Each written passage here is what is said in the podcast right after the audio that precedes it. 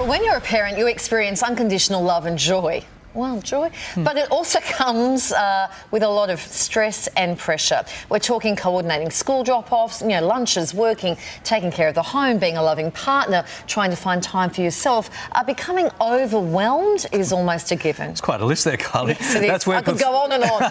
That's where performance coach and entrepreneur Jenna Hermans comes in, the mindfulness guru and mother of four, is hoping to help other parents shift from chaos to calm and break free from burnout. Well, this sounds really interesting. The Queen of Calm herself, author Jenna Hermans, joins us live from San Francisco. Thanks for coming on the show. Uh, you say calm can be achieved and maintained in the home. How do you do it?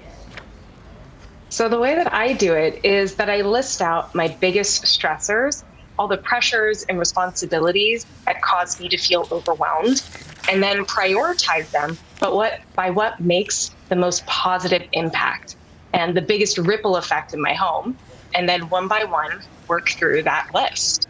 Okay, so you got some really practical tips um, we, we, can do to avoid being, being overwhelmed, right?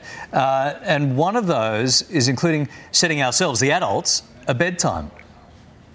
Oh, yes, absolutely. I actually have a list called the Brilliant Basics, which are basic self care concepts that help to reduce or even avoid overwhelm.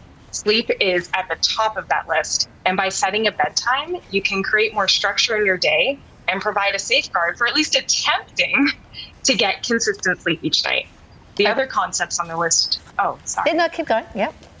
I was going to say the other concepts on the list are eating well and staying hydrated, and meal planning definitely helps with structure for that um, exercise as well, and lastly, connection, which is connecting with nature and people outside of your home. Because you say it's okay to take time out from the kids to, co- to connect with friends, to make that connection. Mm-hmm. Yes, we give so much of ourselves to our kids. It's so important that we make time regularly, preferably even once a week, to see a friend or family member outside of the home without our kids there so that we can just be our unfiltered selves and get quality time with someone who refuels us. Yeah, it sounds good. We, we need to allow for our how our energy levels change throughout the day too, don't we? Oh, 100%.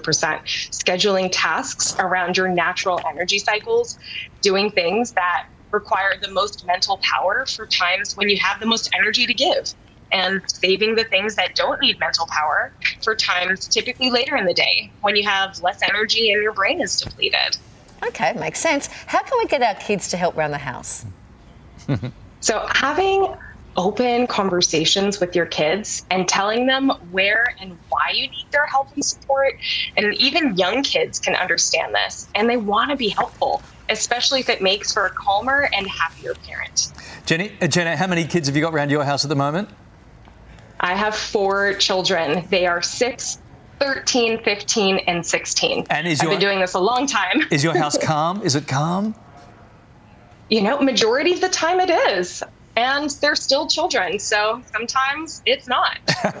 All right, Jenna, lovely to talk to you this morning. Great information for us. Thank you. Jenna Hermans' book, Chaos to Calm Five Ways Busy Parents Can Break Free from Overwhelm, is on sale now.